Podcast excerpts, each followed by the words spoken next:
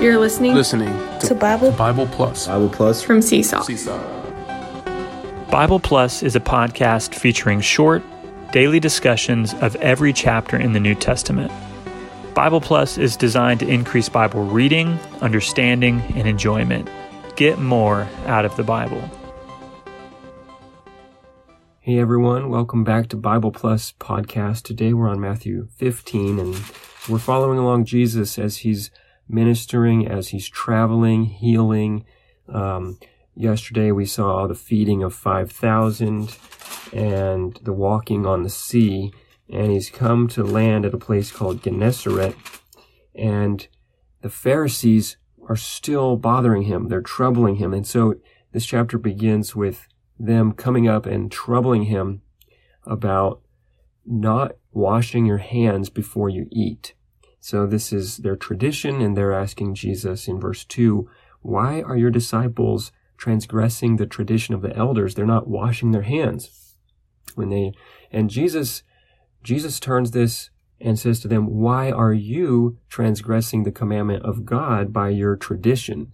And then he gives them the example of one of their traditions is to tell your parents, I'm no longer going to care for you or support you. I'll, it will be as if it was an offering to God. And by doing that, the tradition of the Jews was that the parents would no longer receive support and care from their, from their children.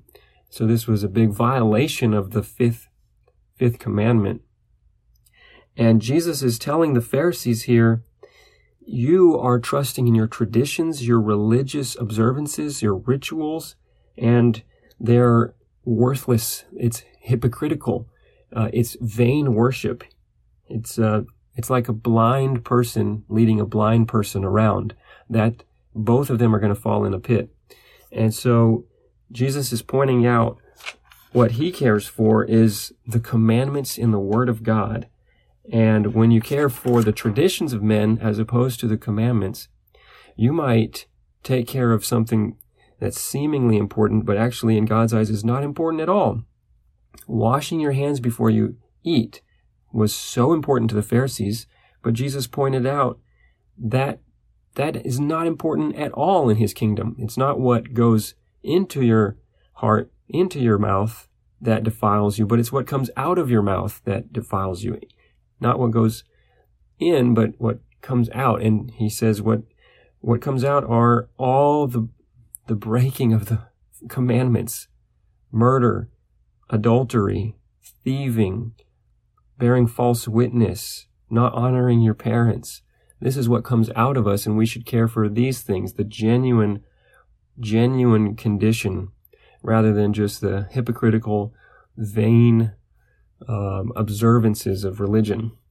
So Jesus' standard is so high. It's the moral standard, not the religious traditional standard. And the Pharisees, they couldn't, they couldn't keep the Ten Commandments. That was implicit in his word to them, that they were, that they were blinded by their traditions and they became like blind guides leading blind people. Both fall into a pit the pit of condemnation. And so this, this is Jesus again bucking the system. The Jews, the Pharisees are very upset with him. And so he is continually in conflict with, with them. But this, this conflict allows him to reveal himself, reveal the truth concerning cleanness.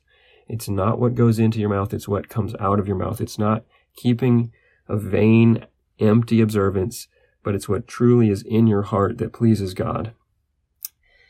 And so then Jesus goes away from this area to Tyre and Sidon. This is in verse 21. And this is a Gentile area. And he's gone there because of the Jews rejecting him, because of the trouble that they're causing for him. And his disciples follow them, follow him. And this provides something something to the Gentiles. It provides an opportunity to them to meet the heavenly king. This is such good news. Jesus leaving the Jewish homeland and going to the parts of Tyre and Sidon, the outskirts of the Jewish lands, the Gentile region, allowed a weak Gentile woman the opportunity to meet the heavenly king. And we are the Gentiles represented by this woman here. And she comes up to him and says, Have mercy on me. My daughter suffers terribly from demon possession. And she calls him the Lord and she calls him the son of David. Even though she's a Gentile, she calls him this Jewish title. But he, it's very striking, he doesn't answer her. Not a word.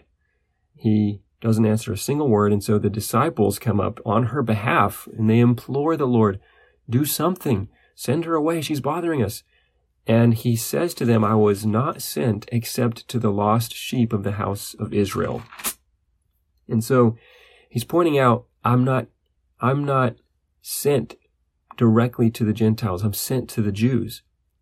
But this story shows that actually he had been rejected by the Jews and now had gone into a Gentile region to allow a Gentile woman to contact him in faith and be healed. So that's the incredible twist to this story. And it's this theme that Jesus' rejection causes his turn to the Gentiles who receive him by faith. So then she comes up and says, Lord, help me. And then he answers her and says, It is not good to take the children's bread and throw it to the little dogs. And she, she's not stumbled by this. What he said to her is, I'm the bread for the little children. That's a great revelation in and of itself. But he's also said, you are not a little child in my eyes. In God's eyes, the heathen are gent, are the, the heathen are unclean dogs, dogs under the table, not fit for the, the bread of life which I am. So, first of all, it's just incredible that Jesus reveals himself as the bread that we need. And you know, he's the heavenly king in the book of Matthew. But this, this revelation here in chapter 15 shows us that he rules us by feeding us. He rules by feeding his people. And that implies that the only way that we can be proper people in the kingdom is by being nourished by Christ as our food. So we want to take today to receive him as our spiritual food to live under his heavenly ruling. Now, it's incredible because the Gentile woman is not stumbled by being called a little dog. She says, okay, yes, I'm a dog under the table, but you are a crumb fallen from the table. I'm a dog, but you're a crumb. You've been rejected by the Jews. You're in my city for me to contact you. And it's like you were the bread for the little children, but they cast you off the table. And now you're just a broken crumb on the ground and I can contact you and be saved by you. And so he admires her realization. He admires her faith. He says, Oh woman, great is your faith. Be it done to you as you wish and her daughter is healed from that hour. And so th- this is the incredible, probably highlight of this chapter that we as the Gentiles can contact Christ because the Jews rejected him. When he come to us, we can exercise our faith to receive him as our nourishing, life supplying bread of life. Then there's another miracle at the end of this chapter about feeding. Again, they've had a, they've had a miracle of feeding just last chapter. And there's 4,000 gathered who followed Jesus and they have no food. And Jesus is concerned. And again, it's like he tests the disciples and the disciples, they don't, they don't understand. They don't pass the test. They don't remember that wherever Jesus is, heavenly provision is there. Wherever Jesus is, our needs are met. And so they begin asking, where can we get so many loaves in this desolate place to satisfy so great a crowd? And I love Jesus' answer. He says, How many loaves do you have? How many loaves do you have? And they checked and they said, We have seven and a few small fish. So he commands the crowd, recline on the ground. He takes what they have, he blesses it, breaks it, and multiplies it. And that feeds the whole crowd. And they take up seven baskets, large baskets full of leftovers, and they fed 4,000 men. And so what this principle, what this shows us in principle is that Jesus will use what little we have. He wants to use what we have. He will take it, break it, and bless it to satisfy others, and it will be an overflowing blessing for others.